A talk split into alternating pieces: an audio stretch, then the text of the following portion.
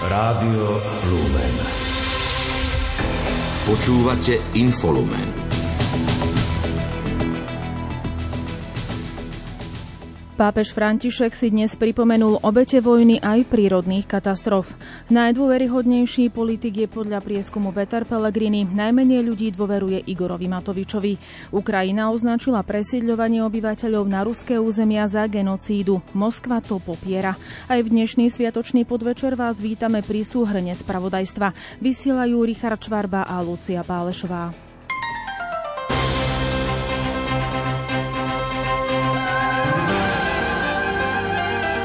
Cirkvi. Pápež František si dnes počas tradičnej modlitby Aniel pána pripomenul obete vojny a prírodných katastrof.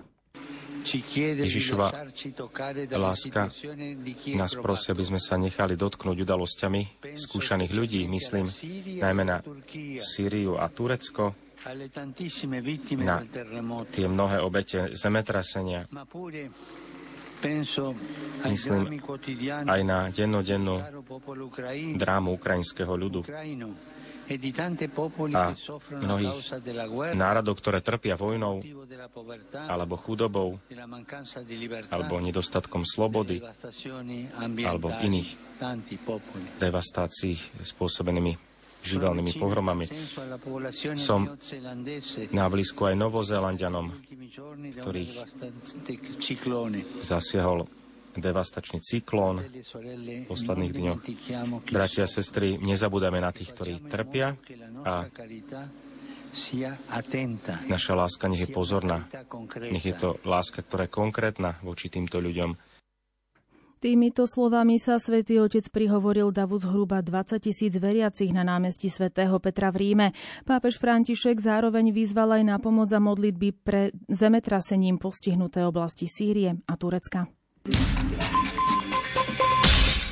Včera prijal pápež František vo Vatikáne predsedov a zástupcov komisí pre lajkov pri biskupských konferenciách a navrhol im cestu, ktorou sa majú spoločne vydať, aby dospeli k Božiemu misionárskemu ľudu. Dráma cirkvi podľa neho spočíva v tom, že Ježiš stále klope na dvere zvnútra, lebo ho nechceme pustiť von. Svetý otec František na úvod prítomným pripomenul, že je pred nami ešte dlhá cesta, aby cirkev žila ako jedno telo, ako skutočný Boží ľud, ale je to Boh, kto nám ukazuje cestu vpred tým, že je spoločenstvom troch osôb.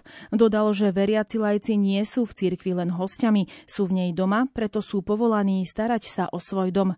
Na záver prišlo od pápeža varovanie. Neupadnite do klerikalizmu. Klerikalizovaní lajci sú podľa pápeža Františka chorobou v cirkvi. Poďme spolu snívať. Pod týmto heslom sa niesol včerajší 16. ročník púte zalúbených v Šaštíne. Tento raz bola jednodňová z dôvodu rekonštrukcie internátu. Zúčastnilo sa na nej 50 párov, z toho jedna tretina manželov.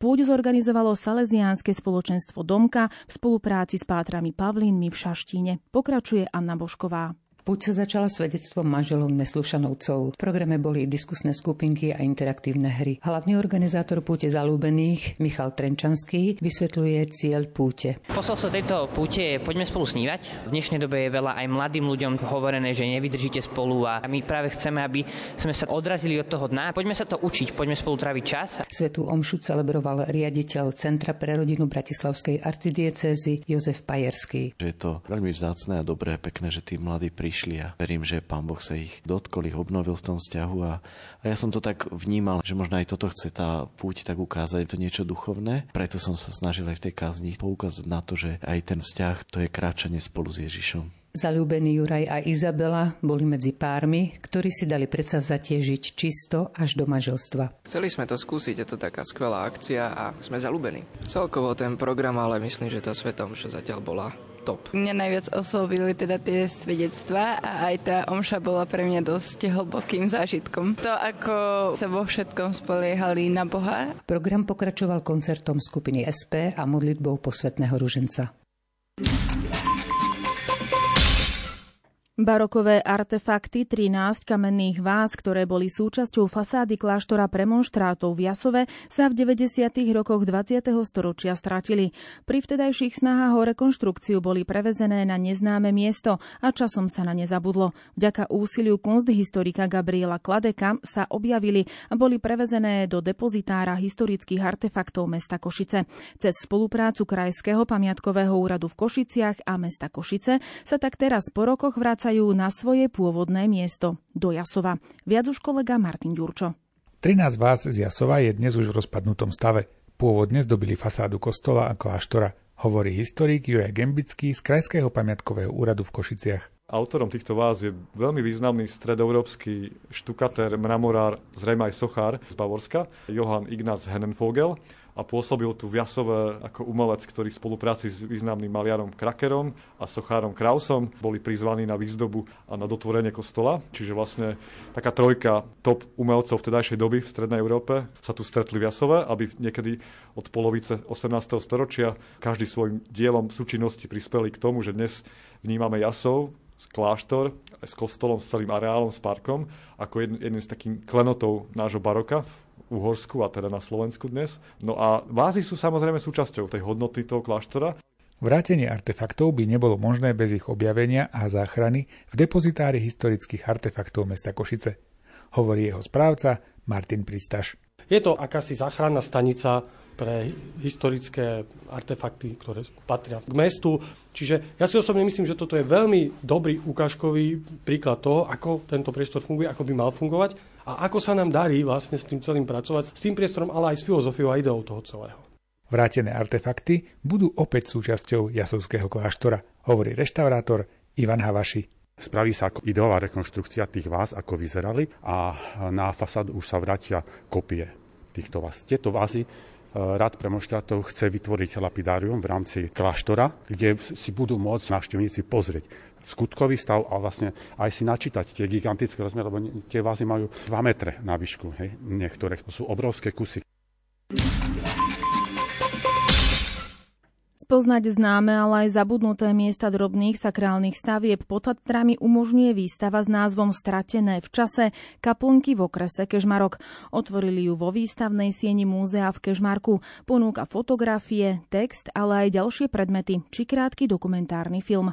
Počas jej otvorenia nahrávala Mária Frisová. Múzeum v Kešmarku otvorilo svoju vlastnú výstavu vo výstavných priestoroch prvýkrát po pandemickom období, hovorí jeho riaditeľka Erika Cintulová. Venovaná prícestným kaplnkám.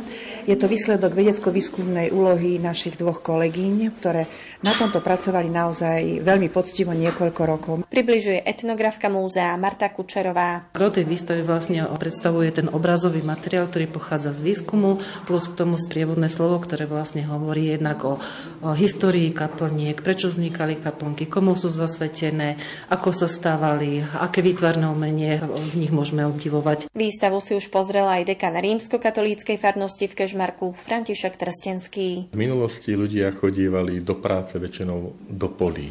Slovensko bolo polnospodárskou krajinou a tieto kríže, kaplnky, muky, kristové sochy, mali pripomínať ľuďom aj počas práce tú Božiu prítomnosť. Výskumníčky zaujali aj legendy, ktoré hovorili o vzniku niektorých kaplniek. Dokumentátorka múzea v Kežmarku Ivana Ščensná spomína jednu z obce Lendak sa jednému sedliakovi prisnilo v dávnych časoch o pane Marii, ktorá má byť skrytá v nejakej jaskyne v kopci. Naozaj tam našiel v plátne zabalenú panu Máriu. Nakoniec jej postavili kaplnku, tak, ktorá tam naozaj v súčasnosti stojí pred kostolom. V okrese Kežmarok sa nachádza viac ako 30 zachovalých kaplniek. Návštevníci si ich teda môžu pozrieť aj na výstave vo výstavnej sieni múzea v Kežmarku, ktorá potrvá do 24. marca. Domáce spravodajstvo. Verejní funkcionári musia do 30. apríla podať oznámenie o majetkových pomeroch. Za nepodanie oznámení v lehote im hrozia pokuty. Predseda výboru Národnej rady pre nezlúčiteľnosť funkcií Boris Susko preto pripomína funkcionárom túto ich povinnosť. Takže to by som chcel aj upozorniť všetkých verejných funkcionárov, ktorí sú buď vymenovaní výslovne v ústavnom zákone, alebo spadajú pod e, tzv. písmeno ZC zákona, to znamená, to sú všetci, ktorých do funkcie buď navrhol alebo ustanovil štát, alebo právnická osoba so 100% majetkovou účasťou štátu. Títo všetci sú verejnými funkcionármi a sú povinní do 30 apríla každého kalendárneho roka podať oznámenie verejného funkcionára o jeho majetkových pomeroch. Zdôraznil, že ak nepodajú oznámenie v danej lehote, hrozí im sankcia jedného mesačného platu verejného funkcionára za predchádzajúci kalendárny rok. Ak v predchádzajúcom roku nemal funkcionár príjem z takejto funkcie alebo bol nižší ako priemerná mzda, tak je pokuta vo výške priemernej mzdy. Povinnosť podať oznámenie o majetkových pomeroch sa podľa zákona týka okrem prezidenta, poslancov Národnej rady, členov vlády, štátnych tajomníkov, vedúcich ústredných orgánov štátnej správy, sudcov ústavného súdu, predsedu a podpredsedov Najvyššieho súdu, členov súdnej rady, generálneho prokurátora či verejného ochrancu práv, aj náčelníka generálneho štábu ozbrojených síl Slovenskej republiky, riaditeľa Slovenskej informačnej služby, rektorov verejných vysokých škôl či šéfov železníc Slovenskej republiky tomto roku z programu Slovensko bude vyhlásených spolu 138 víziev v objeme takmer 6 miliárd eur. Tento týždeň o tom informovala podpredsedníčka vlády a dočasne poverená ministerka investícií, regionálneho rozvoja a informatizácie Veronika Remišová.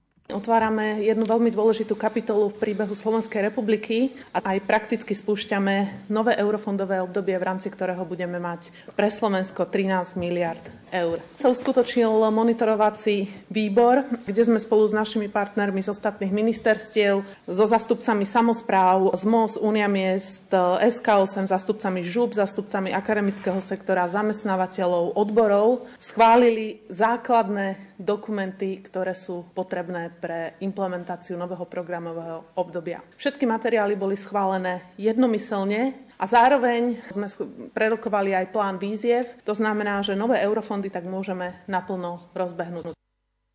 Dodala, že prvé výzvy vyhlásia už v tomto štvrť roku a pôjdu na podporu základných škôl, rekonštrukcie ciest, podporu zamestnanosti, ale aj na ochranu prírody a obnoviteľné zdroje energie. V tomto roku plánujú vyhlásiť z programu Slovensko výzvy za takmer 6 miliard eur, čo je 46 z celkového balíka nových eurofondov.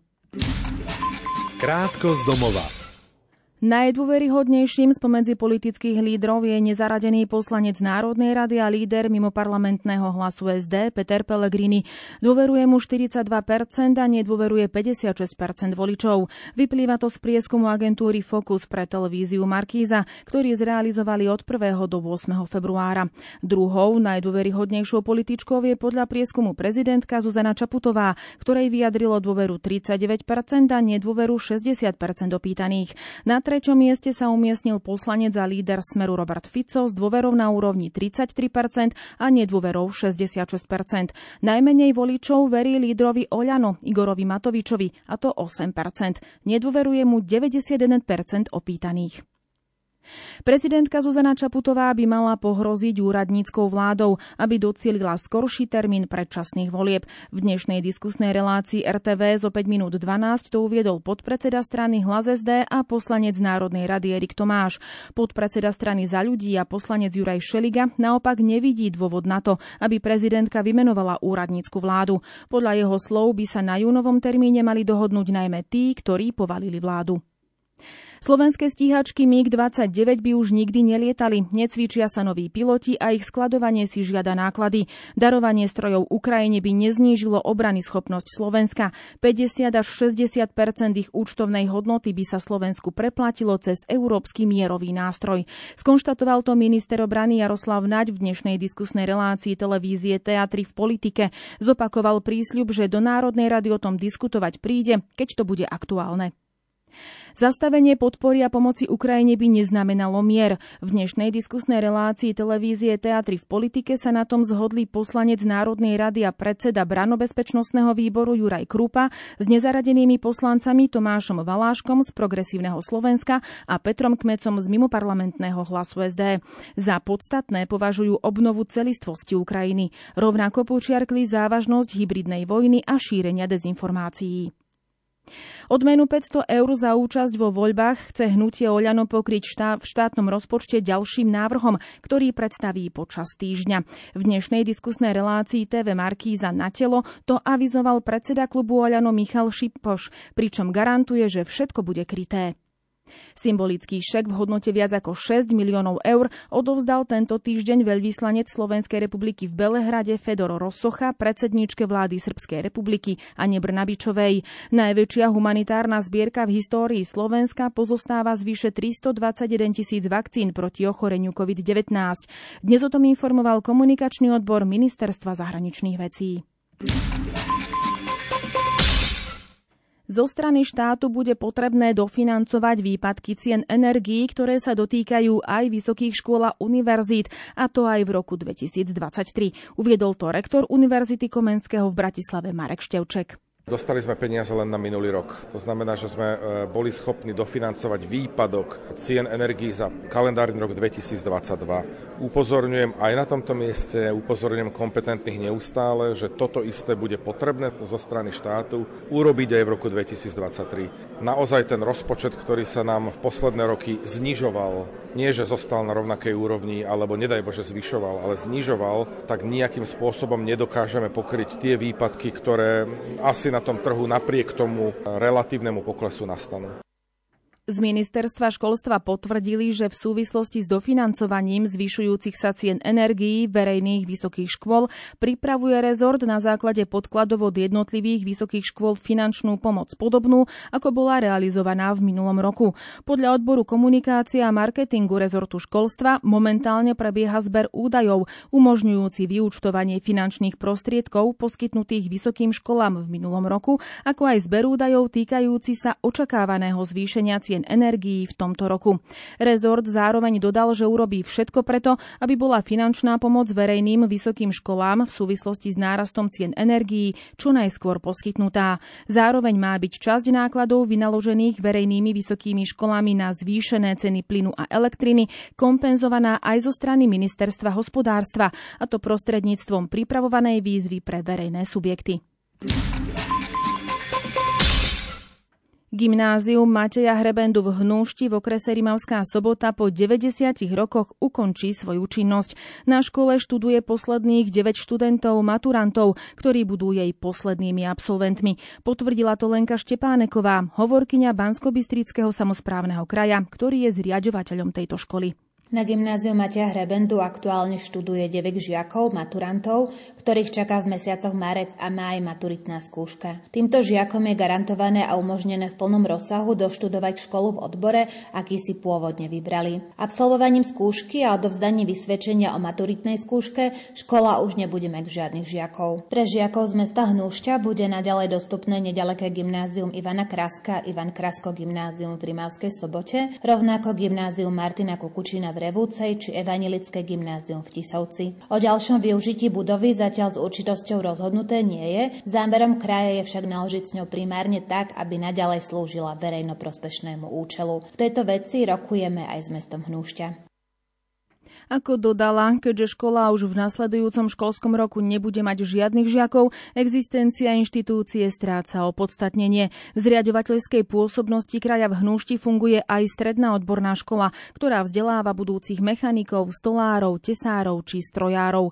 História gymnázia Mateja Hrebendu v Hnúšti siaha do roku 1933, keď v meste vznikla štátna mešťanská škola, ktorá je predchodcom gymnázia. Škola nesie meno národného buditeľa, ktorý prežil podstatnú časť svojho života v dedine Hačava, dnes miestnej časti Hnúšte. Správy zo sveta.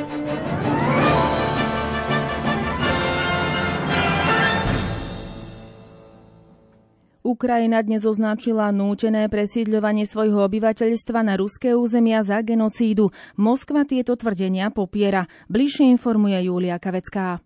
Ukrajinský generálny prokurátor Andri Kostin pre televízne stanice RTL a NTV uviedol, že nútené deportácie Ukrajincov a ukrajinských detí sú jasným dôkazom o genocíde na Ukrajine. Útočná vojna Ruska proti svojmu západnému susedovi pritom trvá už takmer jeden rok. Samotná Moskva podľa Kostina celkom otvorene hovorí o deukrajinizácii. Keď takéto posolstva prichádzajú od vysoko postavených politikov agresora, potom podľa ukrajinského generálneho prokurátora nejde o vojnovú propagandu, ale o jasné podnecovanie na páchanie zverstiev. Podľa DPA sa únosy dospelých detí právne považujú za prejav genocídy. Moskva však takéto deportácie odmieta, pričom presun mnohých Ukrajincov na ruské územie predstavuje ako útek z bojovej zóny. Ešte pred stiahnutím sa ruských vojakov z Chersonskej oblasti počas uplynulej jesene bolo odtiaľ presunutých množstvo Ukrajincov na Moskvou anektovaný Krímsky polostrov či do Ruska. Ruská strana popiera aj dôkazy o únosoch ukrajinských ukrajinských detí a presuny detí do Ruska odôvodňuje ich lekárskym ošetrením či zotavením sa. Krátko zo sveta. Dve ruské rakety preleteli nebezpečne blízko jadrových reaktorov juhoukrajinskej atomovej elektrárne. Dnes to vyhlásila ukrajinská štátna energetická spoločnosť Enerhoatom.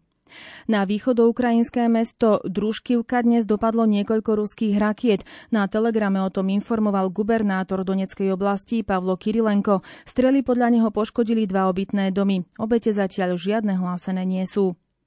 Šéf diplomácie Európskej únie Joseph Borrell dnes na Mníchovskej bezpečnostnej konferencii vyzval na rýchlejšiu a rozsiahlejšiu zbrojnú podporu Ukrajiny. Podporil aj návrh estonskej premiérky Kai Kalasovej, aby Európska únia nakupovala muníciu pre ukrajinskú armádu spoločne, ako počas pandémie pre svojich členov hromadne kupovala vakcíny proti chorobe COVID-19. Francúzsky prezident Emmanuel Macron v rozhovore zverejnenom včera uviedol, že chce, aby bolo Rusko vo vojne s Ukrajinou porazené, ale nie rozdrvené. Macron to povedal po návrate z Mníchovskej bezpečnostnej konferencie, na ktorej vyzval spojencov, aby zvýšili podporu pre Ukrajinu a kde tiež uviedol, že Francúzsko je pripravené na dlhotrvajúci konflikt. Švédsko a Fínsko získalo za svoje rozhodnutie požiadať o členstvo v Severoatlantickej aliancii nemeckú cenu Evalda von Kleista. Táto cena sa každoročne udeľuje za prínos v urovnávaní konfliktov. Spojené štáty sa obávajú, že Čína zvažuje, že Rusku poskytne vojenské vybavenie na boj na Ukrajine, vrátane zbraní a munície. Televíznej stanici CBS to povedal americký minister zahraničia Anthony Blinken, ktorý tiež zopakoval, že Čína podľa USA už Rusku istú vojenskú podporu, nie však zbrania a muníciu poskytla.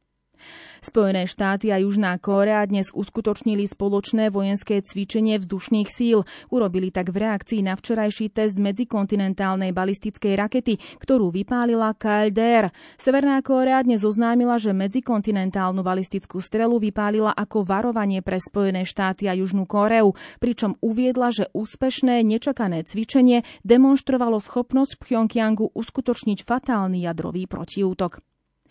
Bielorusko zakázalo poľským nákladným autám používať na vstup do Litvy a Lotyšska bieloruské hraničné priechody.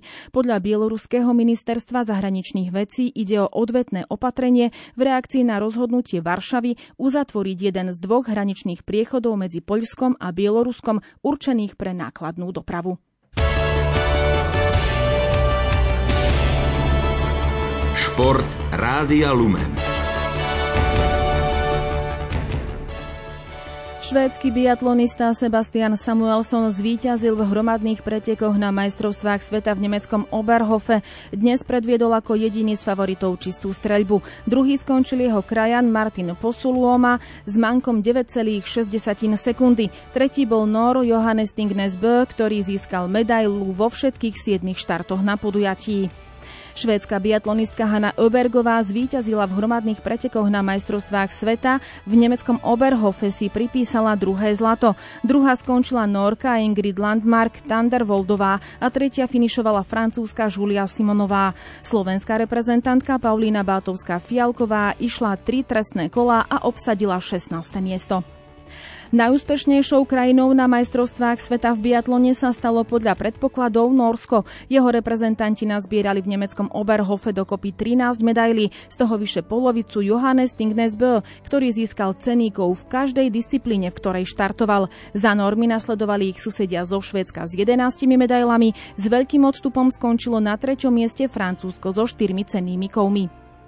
Norský lyžiar Henrik Kristoffersen sa stal novým majstrom sveta v slalome. V záverečnej súťaži šampionátu vo francúzskom Kruševe Meribel triumfoval s náskokom dvoch desatín pred A.G. Ginisom, ktorý sa postaral o prvú medailu pre Grécko v zimnom olympijskom športe na vrcholnom podujatí. Bronz získal Talian Alex Vinacer.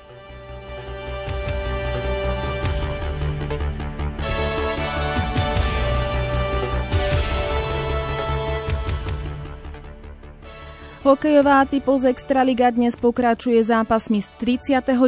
kola. Aktuálne Nové zámky a Spíšská Nová väz nerozhodne 4-4. Nitra zatiaľ vyhráva nad Slovanom Bratislava 3-1. Dukla Trenčín prehráva s Košicami 0-1. Liptovský Mikuláš s Popradom takisto zatiaľ nerozhodný výsledok 1-0. Prešov a Michalovce zatiaľ bez gólovo 0-0 a o 18.30 sa rozohrá zápas medzi Zvolenom a Banskou Bystricou. Hokejisti New Jersey triumfovali v zámorskej NHL na ľade Pittsburghu 5-2. V drese hostí sa bodovo presadil aj slovenský útočník Tomáš Tatar, ktorý zaznamenal asistenciu pri prvom góle svojho týmu. V noci na dnes pútalo v NHL aj kanadské derby medzi Torontom a Montrealom. Za domácich si odbil premiéru Ryan O'Reilly, ktorý prišiel do týmu počas soboty zo St. Louis a pripísal si asistenciu.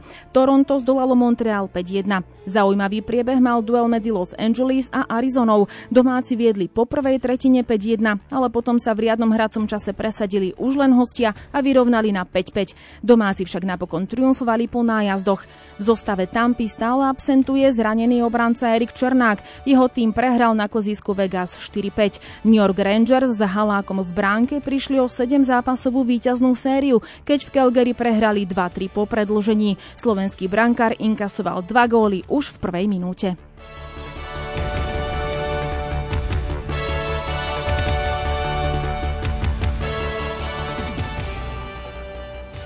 Futbalisti z Kalice zvíťazili v dnešnom zápase 20.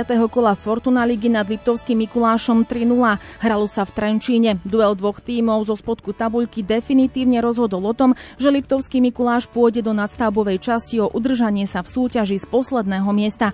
Na Skalicu stráca po dnešku už 10 bodov. Do konca základnej časti zostávajú dve kolá.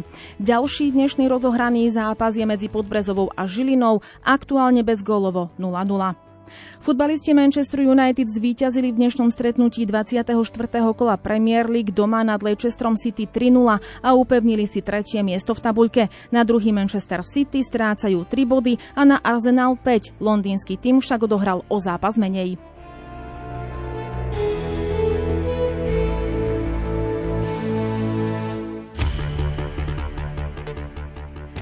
Slovenské bobistky Viktória Černianská a Lucia Mokrášová zakončili sezónu Svetového pohára 9. miestom v súťaži dvojbobov v lotyšskej Zigulde.